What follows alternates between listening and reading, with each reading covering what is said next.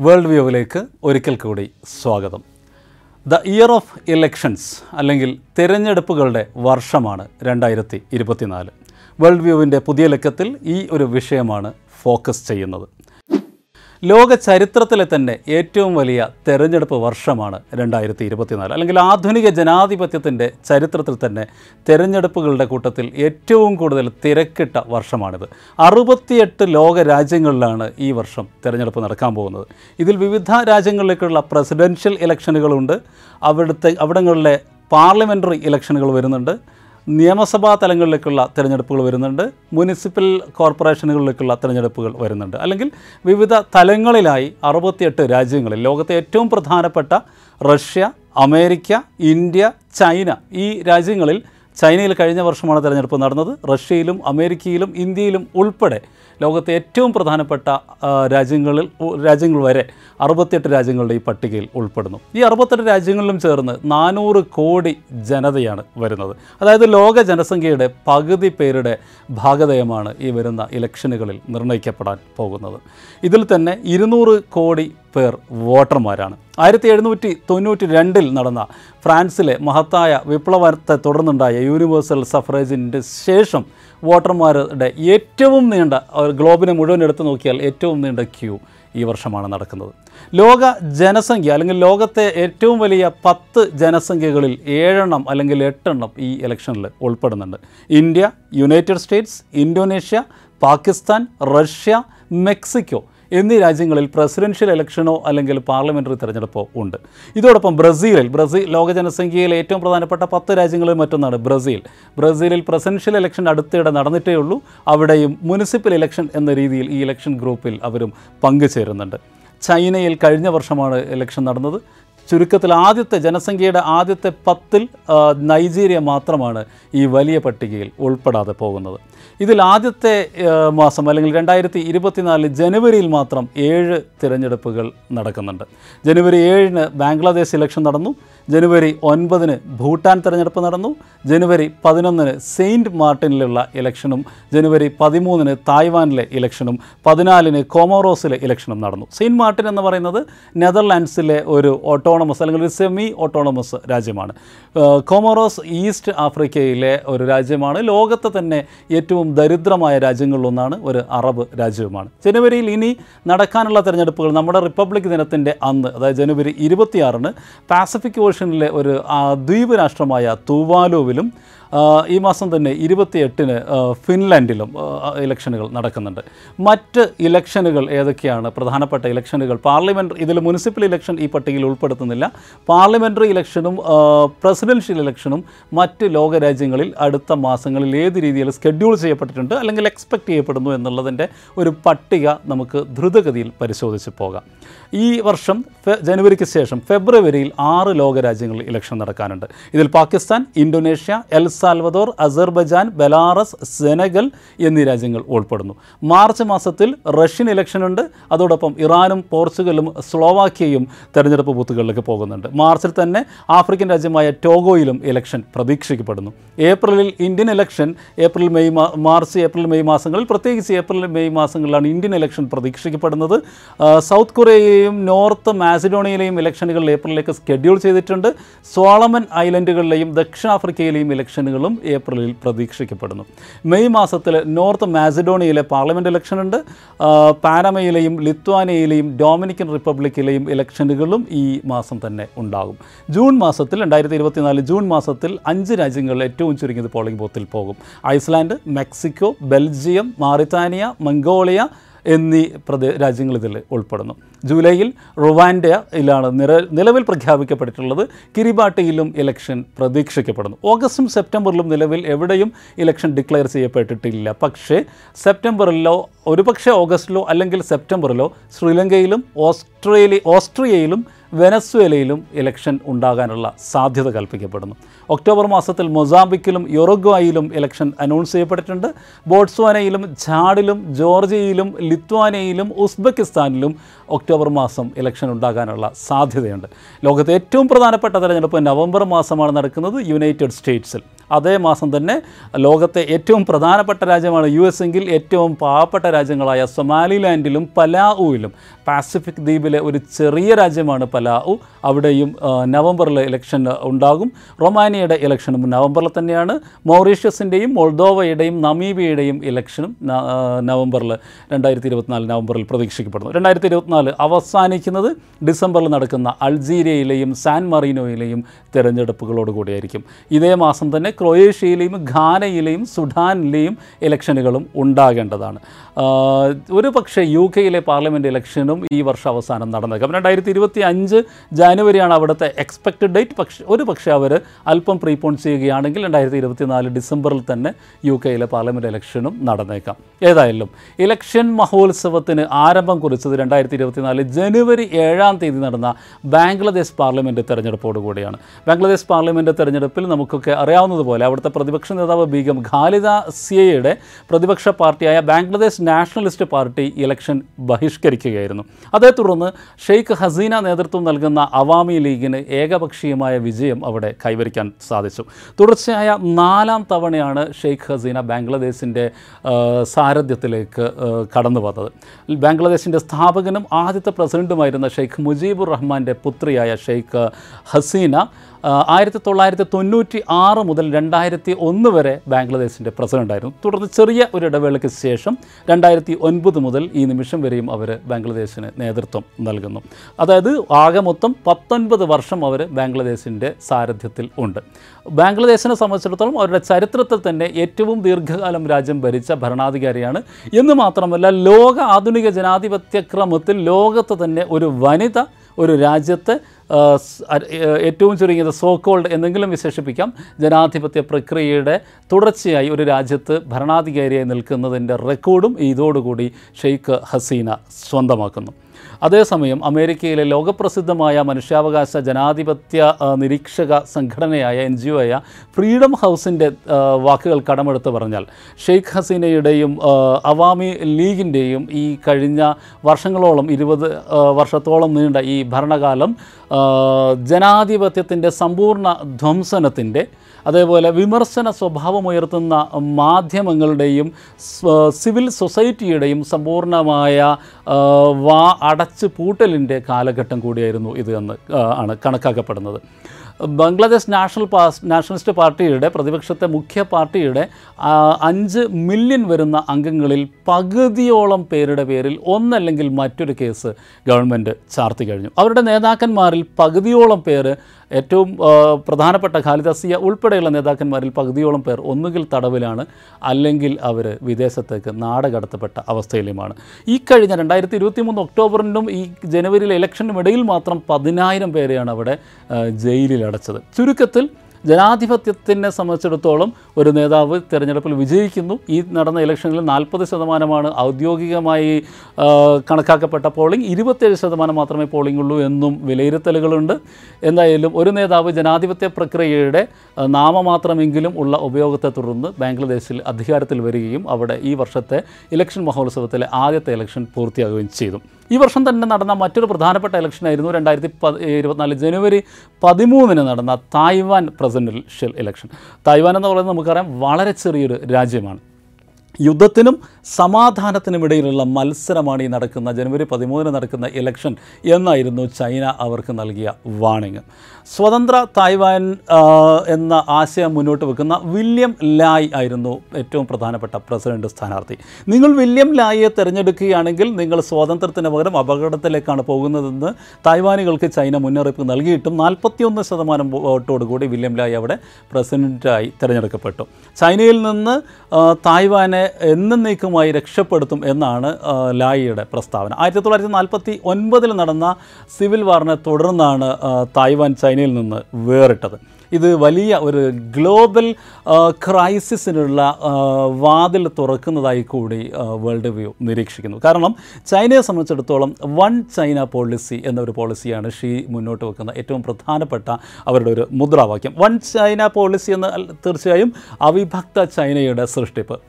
ഇന്ത്യയിലെ radical right wing മുന്നോട്ട് വെക്കുന്ന ഏറ്റവും എന്താ പറയുക യൂട്ടോപ്യനായ ഒരാശയമാണല്ലോ അവിഭക്ത ഭാരതത്തിന്റെ പുനരേകീകരണം. അത് അതിന് സമാനമായ അല്ലെങ്കിൽ അതിനേക്കാളും ഒരർത്ഥത്തിൽ പ്രാക്ടിക്കൽ കൂടിയായ ചൈനയെ സംബന്ധിച്ചിടത്തോളം പ്രാക്ടിക്കൽ കൂടിയായ ഒരാശയമാണ് ഈ വൺ ചൈന. അപ്പോൾ ഈ വൺ ചൈന യാഥാർത്ഥ്യമാക്കാൻ ചൈന മുന്നോട്ട് വരികയും തായ്വാൻ അതിനെ ചെറുത്ത് നിൽക്കാൻ ശ്രമിക്കുകയും ചെയ്യുകയാണെങ്കിൽ തീർച്ചയായും യുണൈറ്റഡ് സ്റ്റേറ്റ്സിന്റെ സപ്പോർട്ട് തായ്വാൻ ഉണ്ടാകുകയും ചെയ്യുകയാണെങ്കിൽ അത് ഗാസ യുക്രൈൻ അധിനിവേശ യുദ്ധങ്ങൾക്ക് ശേഷം ഒരുപക്ഷെ രണ്ടായിരത്തി ഇരുപത്തിനാല് ഇരുപത്തഞ്ച് കാലത്ത് ലോകം നേരിടാൻ പോകുന്ന വലിയൊരു ക്രൈസിസ് ആയിരിക്കും. അതേസമയം ഇത് അമേരിക്കൻ ഇലക്ഷനിൽ ഡൊണാൾഡ് ട്രംപ് വരികയാണെങ്കിൽ ഇത് വേറെ രീതിയിലേക്ക് തിരിയാനുള്ള സാധ്യതയുമുണ്ട്. വരും മാസങ്ങൾ വളരെ ഈ വിഷയത്തിൽ വളരെ നിർണായകമാണ്. ലോകത്തെ ഏറ്റവും വലിയ നാലാമത്തെയും അഞ്ചാമത്തെയും ജനസംഖ്യകളായ ഇന്തോനേഷ്യയും പാകിസ്ഥാനും ആണ് ഇനി തൊട്ടുടനെ ഇലക്ഷനിലേക്ക് വരാൻ പോകുന്നത്. ഈ തൊട്ടടുത്ത മാസം അതായത് ഫെബ്രുവരിയിൽ ഈ രണ്ട് രാജ്യങ്ങളിലും ഇലക്ഷൻ നടക്കുന്നു. പതിനേഴായിരം ദ്വീപുകളിലായി പരന്ന് ചിതറിക്കിടക്കുന്ന ഇരുപത്തിയെട്ട് കോടി ജനങ്ങൾക്കിടയിൽ ഒരൊറ്റ ദിവസം അതായത് ഫെബ്രുവരി പതിനാല് എന്ന ഒരൊറ്റ ദിവസം തിരഞ്ഞെടുപ്പ് നടക്കുകയാണെങ്കിൽ അതെത്രമാത്രം ദുസ്സാഹസപരമായ ഒരു യത്നമായിരിക്കും എന്ന് ആലോചിച്ച് നോക്കുക. ഏതായാലും അത്രയ്ക്ക് ഒരു ഭഗീരഥ പ്രയത്നം തന്നെയാണ് ഇന്തോനേഷ്യൻ ഇലക്ഷനിൽ നടക്കാൻ പോകുന്നത്. പ്രധാനമായും അവരുടെ പ്രസിഡൻഷ്യൽ പോസ്റ്റിലേക്ക് മൂന്ന് സ്ഥാനാർത്ഥികളാണുള്ളത്. ഇതിൽ ആ രാജ്യത്തെ ഏറ്റവും പ്രധാനപ്പെട്ട പാർട്ടികളിലൊന്നായ ജരീന്ദ്ര പാർട്ടിയുടെ തലവനും മുപ്പത്തിയൊന്ന് വർഷം ഇന്തോനേഷ്യ ഭരിച്ച കുപ്രസിദ്ധനായ ഏകാധിപതി സുഹാർത്തോയുടെ ജാമാതാവുമായ പ്രബോവോ സുബിയാൻഡോ ആണ് ഏറ്റവും പ്രധാനപ്പെട്ട പ്രസിഡന്റ് സ്ഥാനാർത്ഥി. ഒരുപക്ഷെ ഈ ഇലക്ഷനിൽ സുബിയാൻഡോ അധികാരത്തിലെത്തിയേക്കാം എന്ന് അന്താരാഷ്ട്ര മാധ്യമങ്ങൾ വിലയിരുത്തുന്നു. കടുത്ത റൈറ്റ് വിങ് ആന്റി കമ്മ്യൂണിസ്റ്റ് ആശയങ്ങൾ മുന്നോട്ട് വെക്കുന്ന ആളാണ് അദ്ദേഹം. ഹ്യൂമൻ റൈറ്റ് വയലേഷന്റെ പേരിൽ അമേരിക്കയിലേക്ക് ഇരുപത് വർഷം എൻട്രി ബാൻ ലഭിച്ച വ്യക്തിത്വമാണ്. മൂന്നാം വർഷത്തെ അല്ലെങ്കിൽ മൂന്നാമത്തെ തുടർച്ചയായ മൂന്നാമത്തെ ശ്രമമാണ് അദ്ദേഹത്തിന്റെത്. ഇത്തവണ ഫലം കാണാനാണ് കൂടുതലും സാധ്യതകൾ. അഥവാ ഫെബ്രുവരി പതിനാല് നടക്കുന്ന തെരഞ്ഞെടുപ്പിൽ ഈ മൂന്ന് സ്ഥാനാർത്ഥികളിൽ ആർക്കും തന്നെ അൻപത് ശതമാനത്തിൽ കൂടുതൽ ഭൂരിപക്ഷം നേടാൻ സാധിക്കുന്നില്ലെങ്കിൽ തുർക്കി മോഡലിൽ ആദ്യത്തെ രണ്ട് സ്ഥാനാർത്ഥികൾ ചേർന്ന് ഒരു സെക്കൻഡ് ഫൈനൽ കൂടി അവിടെ നടക്കും. ഇന്ത്യയുടെ അയൽ രാജ്യമായ പാകിസ്ഥാനെ സംബന്ധിച്ചിടത്തോളം മറ്റൊരു ഇലക്ഷൻ ഈ ഫെബ്രുവരിയിൽ സംഭവിക്കാൻ പോവുകയാണ്. ഇമ്രാൻഖാൻ പ്രധാനമന്ത്രി സ്ഥാനത്ത് നിന്ന് നിഷ്കാതി നിഷ്കാസിതനായതിനു ശേഷം ഷെരീഫ് സഹോദരന്മാരിൽപ്പെട്ട ഷാബാസ് ഷെരീഫാണ് പാകിസ്ഥാൻ നിയന്ത്രിക്കുന്നത്. അദ്ദേഹത്തിന്റെ സഹോദരനും മുൻ പ്രധാനമന്ത്രിയും വരാൻ പോകുന്ന ഒരുപക്ഷെ വരാൻ പോകുന്ന പ്രധാനമന്ത്രിയുമായ നവാസ് ഷെരീഫ് പാകിസ്ഥാനിലേക്ക് റിട്ടേൺ ചെയ്ത് കഴിഞ്ഞു. ഭൂട്ടോ ഫാമിലിയിലെ ഇളമുറക്കാരനായ ബിലാവൽ ഭൂട്ടോയാണ് ഈ ഇലക്ഷനിലെ മറ്റൊരു പ്രധാന ഫാക്ടർ ഇമ്രാൻഖാനെ സംബന്ധിച്ചിടത്തോളം തെരഞ്ഞെടുപ്പിലുള്ള എല്ലാ സാധ്യതകളും അടച്ചുകൊണ്ട് പാർട്ടിയുടെ ചിഹ്നം റദ്ദാക്കി ചെയ്യപ്പെട്ടു. അദ്ദേഹത്തിന്റെ പത്രിക തള്ളപ്പെട്ട് കഴിഞ്ഞു. അദ്ദേഹത്തിന് ജയിലിൽ നിന്ന് വാ തുറക്കാനുള്ള അവസരം പോലും ലഭിക്കുന്നുമില്ല. സ്വാഭാവികമായും അഴിമതിയുടെ പേരിൽ കുപ്രസിദ്ധി നേടിയ നവാസ് ഷെരീഫ് തന്നെ വരാൻ പോകുന്ന ഇലക്ഷനിൽ മിക്കവാറും പാകിസ്ഥാനിൽ അധികാരത്തിലേക്ക് തിരിച്ചെത്താനാണ് സാധ്യത. ഏതായാലും ആ രാജ്യത്തെ സംബന്ധിച്ചിടത്തോളം ജനാധിപത്യം എന്നും ഒരു കവാത്ത് കളിക്കുള്ള ഉപകരണം മാത്രമാണെന്ന് ഖേദപൂർവം പറയാതെ വയ്യ. രണ്ടായിരത്തി ഇരുപത്തിനാല് മാർച്ചിൽ ഇറാന്റെ പാർലമെന്റായ മജ്ലിസിലേക്ക് മാർച്ച് ഒന്നാം തീയതി ഇലക്ഷൻ നടക്കാൻ പോകുന്നുണ്ട്. ഇറാന്റെ ഭരണക്രമം പരിശോധിച്ചാൽ അവർക്ക് ഒരു ട്രയാങ്കിളാണ് അവരുടെ സുപ്രീം സ്റ്റേജിലുള്ളത്. അവരുടെ പരമോന്നത നേതാവ് അല്ലെങ്കിൽ ആ രാജ്യത്തിന്റെ സുപ്രീം ലീഡർ ആണ് രാജ്യത്തിന്റെ ഏറ്റവും പ്രധാനപ്പെട്ട ഭരണാധികാരി. ആധുനിക ഇസ്ലാമിസ്റ്റ് ഇറാന്റെ സ്ഥാപകനായ ഖമേനിയുടെ മരണശേഷം അലി ഖാംനെയ് ആയിരത്തി തൊള്ളായിരത്തി എൺപത്തി ഒൻപത് മുതൽ ഈ നിമിഷം വരെ ഇറാന്റെ സുപ്രീം സുപ്രീം ലീഡറായി തുടരുന്നു. അദ്ദേഹത്തിന്റെ തൊട്ട് താഴെ വരുന്നത് പ്രസിഡന്റാണ് രണ്ടായിരത്തി ഇരുപത്തി ഒന്ന് മുതൽ സയ്യിദ് ഇബ്രാഹിം റയീസിയാണ് ഇറാന്റെ പ്രസിഡന്റ്. പൗരന്മാർ നേരിട്ട് പ്രസിഡന്റിന് വോട്ട് ചെയ്യുന്ന രീതിയാണ് ഉള്ളത്. ഇതിന്റെ മൂന്നാമത്തെ രേഖയാണ് മജ്ലിസ് അല്ലെങ്കിൽ പാർലമെന്റ് സുപ്രീം ലീഡറുടെ മുമ്പിൽ റബ്ബർ സ്റ്റാമ്പായി നിൽക്കാനുള്ള ഒരു സാധ്യത മാത്രമേ ഇറാൻ പാർലമെന്റിലേക്ക് ഉള്ളൂ. എങ്കിൽ പോലും പ്രസിഡന്റിനെ ഇംപീച്ച് ചെയ്യാനും നിയമനിർമ്മാണം നടത്താനുമുള്ള അവകാശങ്ങൾ ഉള്ള ഒരു ബോഡി കൂടിയാണ് ഇറാൻ പാർലമെന്റായ മജ്ലിസ്. സ്ത്രീകളുടെ അവകാശത്തിനും സ്വാതന്ത്ര്യത്തിനും വേണ്ടി വലിയ പ്രക്ഷോഭങ്ങൾ ഇറാനിൽ കഴിഞ്ഞ വർഷങ്ങളിൽ അരങ്ങേറുകയുണ്ടായി. മെഹ്സ എമീന എന്ന ഇരുപത്തിരണ്ട് വയസ്സുകാരി കഴിഞ്ഞ വർഷം മോറൽ പോലീസിന്റെ കസ്റ്റഡിയിൽ വെച്ച് കൊല്ലപ്പെട്ടതും നർഗീസ് മുഹമ്മദി കഴിഞ്ഞ വർഷം നോബൽ സമ്മാനം നേടിയതും നമ്മളുടെ ഓർമ്മയിൽ തന്നെ ഉണ്ട്. ഗാസ ഇസ്രായേൽ യുദ്ധത്തിന്റെ എസ്കലേഷന്റെയും കൂടി പശ്ചാത്തലത്തിൽ ഇറാനിൽ നടക്കുന്ന തെരഞ്ഞെടുപ്പിന് ലോകം വലിയ പ്രാധാന്യം കൽപ്പിക്കുന്നു. ഇതിനും പ്രധാനപ്പെട്ട അല്ലെങ്കിൽ ലോകത്തെ ഏറ്റവും പ്രധാനപ്പെട്ട മൂന്ന് രാജ്യങ്ങളിലൊന്നായ റഷ്യയിൽ ഈ വർഷം മാർച്ച് പതിനേഴിന് തിരഞ്ഞെടുപ്പ് നടക്കുകയാണ്. വ്ളാഡിമിർ പുടിൻ തന്നെയാണ് അവിടുത്തെ ഏറ്റവും പ്രധാനപ്പെട്ട സ്ഥാനാർത്ഥി. വ്ളാഡിമിർ പുടിൻ മാത്രമേ അവിടെ ഇലക്ഷനിൽ ജയിക്കുകയുമുള്ളൂ മുൻകൂട്ടി പറയാവുന്ന കാര്യമാണ്.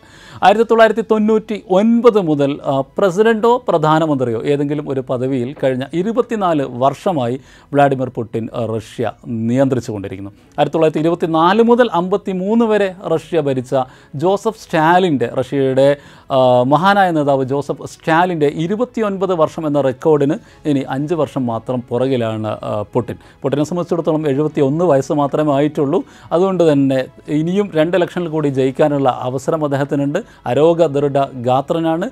ഈ നില തുടരുകയാണെങ്കിൽ എല്ലാ സ്റ്റാലിനിസ്റ്റ് റെക്കോർഡുകളും അദ്ദേഹം മറികടക്കുക തന്നെ ചെയ്യും. അലക്സിനോവിനി ഉജ്ജ്വലമായ ചെറുത്തുനിൽപ്പിന്റെ ആഗോള പ്രതീകമായ റഷ്യൻ പ്രതിപക്ഷ നേതാവ് തടവറയിൽ നിന്ന് കൂടുതൽ കൂടുതൽ രഹസ്യ സങ്കേതങ്ങളിലേക്ക് ഏറ്റവും ഒടുവിൽ സംശയിക്കപ്പെടുന്നത് കുപ്രസിദ്ധമായ സൈബീരിയൻ ഏകാന്ത തടവറയിലാണെന്ന് കരുതപ്പെടുന്നു. അലക്സിനോവിനിയെ അലക്സി ആ, ഏറ്റവും സുരക്ഷിതമായ അകലത്തിലേക്ക് പുട്ടിൻ മാറ്റിക്കഴിഞ്ഞു. പുട്ടിനെതിരെ നടന്ന ഒരു കടലാസ് പുലി ആക്രമണമായിരുന്നു വാഗ്നർ ഗ്രൂപ്പിന്റെ കഴിഞ്ഞ വർഷം നടന്ന അട്ടിമറി ശ്രമം. ആ ശ്രമം ചെറുത്ത് തോൽപ്പിക്കപ്പെട്ടു. വളരെ നിഷ്പ്രയാസം മറികടന്നു എന്ന് മാത്രമല്ല അതിന് നേതൃത്വം നൽകിയ പവൽ പ്രിഗോഷിനെ ഒരു കൂറയെ തച്ചുകൊള്ളുന്ന കൊല്ലുന്ന ലാഘവത്തോടു കൂടി അവർക്ക് ഒതുക്കാനും സാധിച്ചു. ഏതായാലും പുട്ടിൻ വ്ളാഡിമിർ പുട്ടിൻ വീണ്ടും അധികാരത്തിൽ വരും എന്നുറപ്പുള്ള ഒരു ഇലക്ഷൻ റഷ്യയിൽ നടക്കുന്നുണ്ട്. യുക്രൈൻ യുദ്ധത്തിന്റെ ഭാവിയെക്കുറിച്ചുള്ള ചോദ്യങ്ങളും ഈ ഇലക്ഷനുമായി ചേർന്ന് കാണാൻ പറ്റും.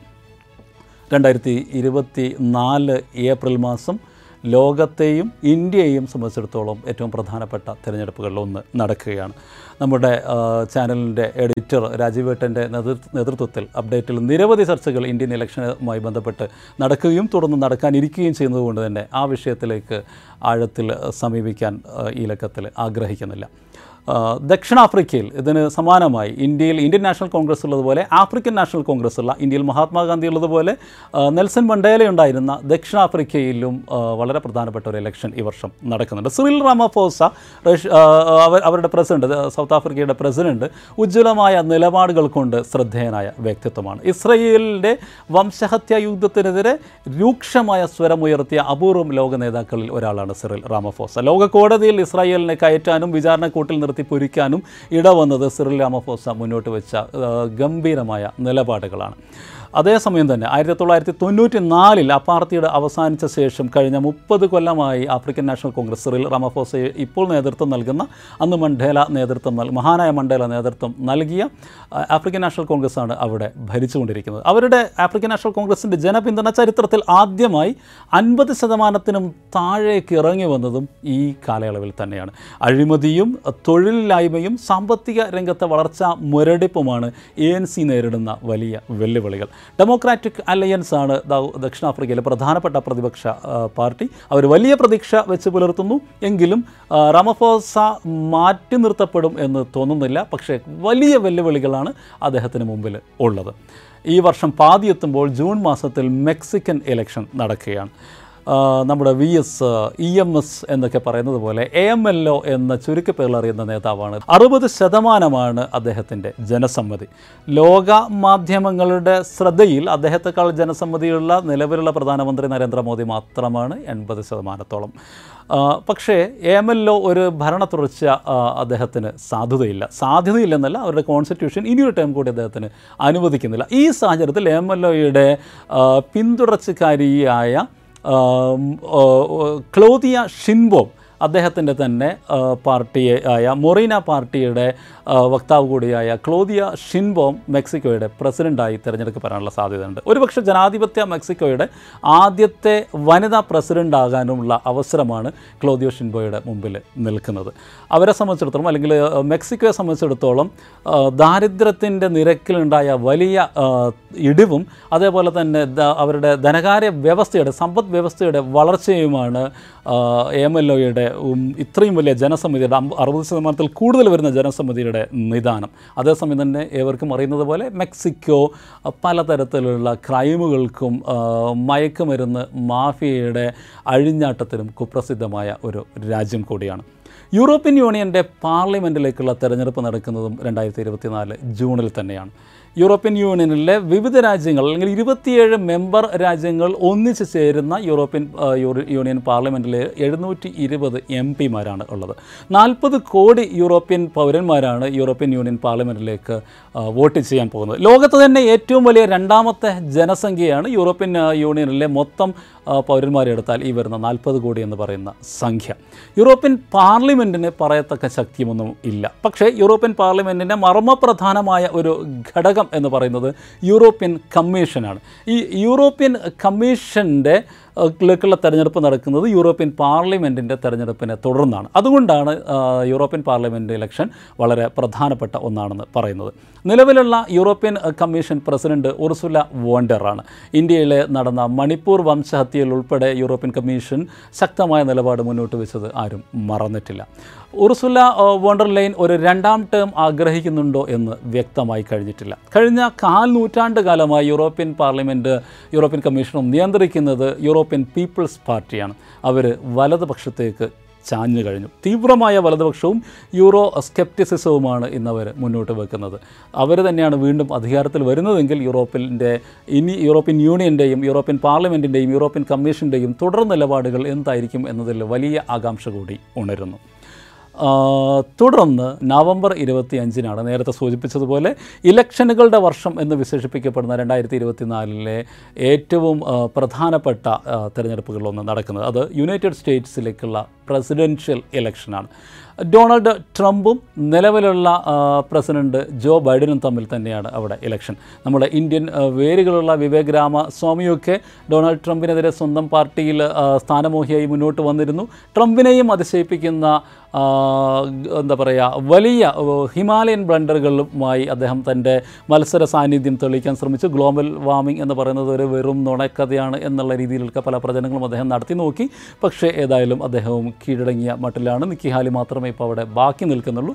മിക്കവാറും അവരുടെ എല്ലാ കോക്കസുകളും പൂർത്തിയാകുന്നതോടുകൂടി രണ്ടായിരത്തി ഇരുപത്തിനാലിൽ നവംബറിൽ ഇലക്ഷൻ നടക്കുന്ന സമയമാകുമ്പോഴേക്കും ബൈഡൻ ആൻഡ് ട്രംപ് എന്ന രണ്ടക്കങ്ങളിലേക്ക് ചുരുങ്ങാനാണ് സാധ്യത. ട്രംപിനെ സംബന്ധിച്ചിടത്തോളം പലതരത്തിലുള്ള പ്രയാസങ്ങൾക്കും വിഷമസന്ധികൾക്കും ഒക്കെ അപ്പുറത്താണ് പ്രസിഡന്റ് എന്ന സ്ഥാനം ഇപ്പോഴും നിൽക്കുന്നത്. കേസുകൾ നിരവധി കേസുകൾ അദ്ദേഹത്തിന്റെ പേരിൽ ഉണ്ട്. ഇതിൽ പൊളിറ്റിക്കലി ഡ്രിവണായ കേസുകളുണ്ട് അതിൽ അദ്ദേഹത്തിന്റെ വൈയക്തികമായ ക്രൈമുകളുമായി ബന്ധപ്പെട്ട കേസുകളും ഉണ്ട്. പലതരത്തിലുള്ള അയോഗ്യതകളും പല കോക്കസുകളും അദ്ദേഹത്തിന് അയോഗ്യത പോലും കൽപ്പിക്കപ്പെട്ടിട്ടുണ്ട്. ഇങ്ങനെയൊക്കെ ആണെങ്കിലും ഡൊണാൾഡ് ട്രംപിനാണ് ഈ വരാൻ പോകുന്ന ഇലക്ഷനിൽ ഒരു പൊൻതൂക്കം കൂടുതൽ സാധ്യത കാണുന്നത്. ഒരുപക്ഷെ ഗ്രോവർ ക്ലീവ്ലാൻഡ് എന്ന മുൻ പ്രസിഡന്റിന് ശേഷം തുടർച്ചയല്ലാത്ത രണ്ട് ടേമുകൾ അതായത് രണ്ട് നോൺ കൺസേക്കറ്റീവ് ടേമുകളിൽ അമേരിക്കൻ പ്രസിഡന്റ് ആക ആകാൻ പോകുന്ന ഒരുപക്ഷെ ആദ്യത്തെ വ്യക്തിയും ഡൊണാൾഡ് ട്രംപ് ആയിരിക്കും ഈ വർഷം അദ്ദേഹം ഇലക്ഷൻ ജയിക്കുകയാണെങ്കിൽ.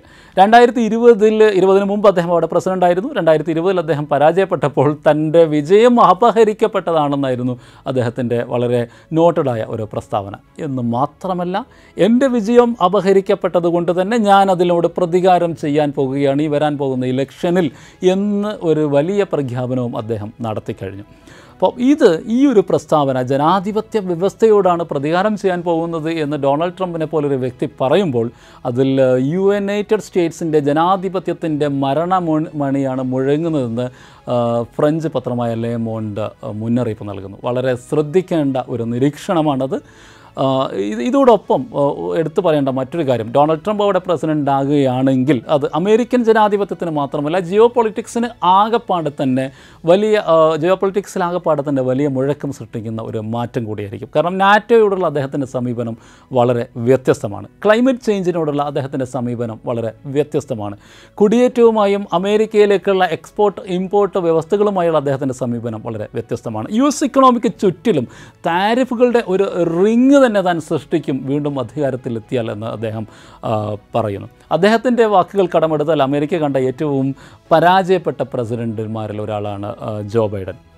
അത് ട്രംപിന്റെ നിലപാടുകളോ ട്രംപിന്റെ ആവശ്യങ്ങളോ അല്ലെങ്കിൽ ട്രംപിന്റെ താല്പര്യങ്ങളോ എന്ന നിലയ്ക്ക് കാണേണ്ടതില്ല. അതിനപ്പുറത്തേക്ക് ഇപ്പോൾ ഏറ്റവും ഒടുവിൽ അത് ജോ ബൈഡന്റെ ഏറ്റവും വലിയ സംഭാവന ഇരുപത്തയ്യായിരം മനുഷ്യരുടെ നിഷ്കളങ്കരായ മനുഷ്യരുടെ അതിരില്ലാത്ത കൊലപാതകത്തിന്റെ അല്ലെങ്കിൽ വംശഹത്യയുടെ നെടുനീളൻ ഒരു ചരിത്രമാണ് അദ്ദേഹം ഏറ്റവും ഒടുവിൽ തന്റെ ടൈം ലൈനിൽ രേഖപ്പെടുത്തിയത് എന്നുകൂടി നമ്മൾ ഓർക്കുമ്പോൾ ജോ ബൈഡൻ എത്ര ആഗോള രാഷ്ട്രീയത്തിൽ ജോ ബൈഡന്റെ പ്രസക്തി എന്തായിരുന്നു എന്ന ചോദ്യം തീർച്ചയായും മുന്നോട്ട് നിൽക്കുന്നുണ്ട്.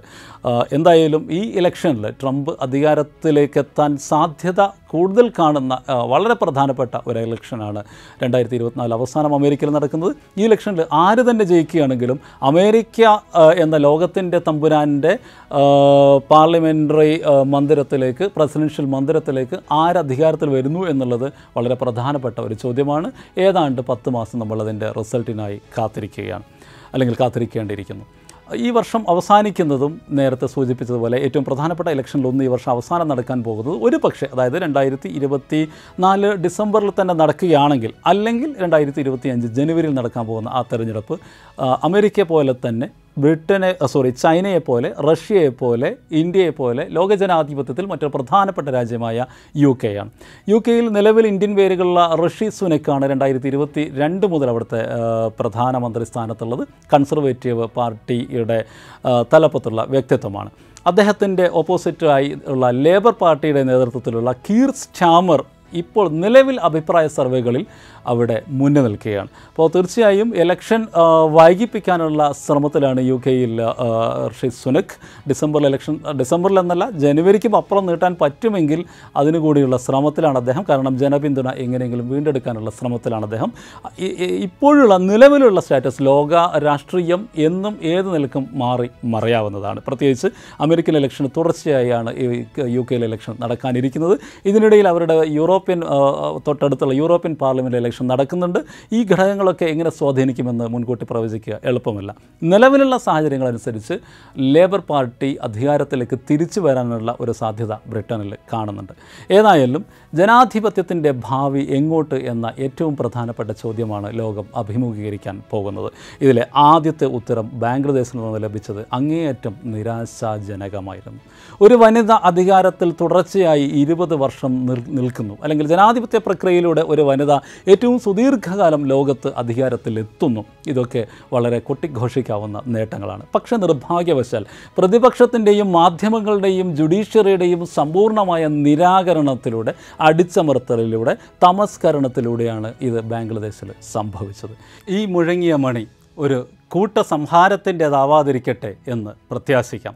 പ്രത്യേകിച്ച് ഇന്ത്യൻ ഇലക്ഷൻ കൂടി നടക്കുന്ന നിർണായകമായ വർഷം എന്ന നിലയ്ക്ക്. ലോകത്തിന്റെ എല്ലാ മുക്കിൽ നിന്നും മൂലയിൽ നിന്നും നല്ല വാർത്തകൾ മാത്രം അരങ്ങേറട്ടെ എന്ന് പ്രത്യാശിച്ചുകൊണ്ട് ഈ ലക്കം അവസാനിപ്പിക്കുകയാണ്. Thank so much.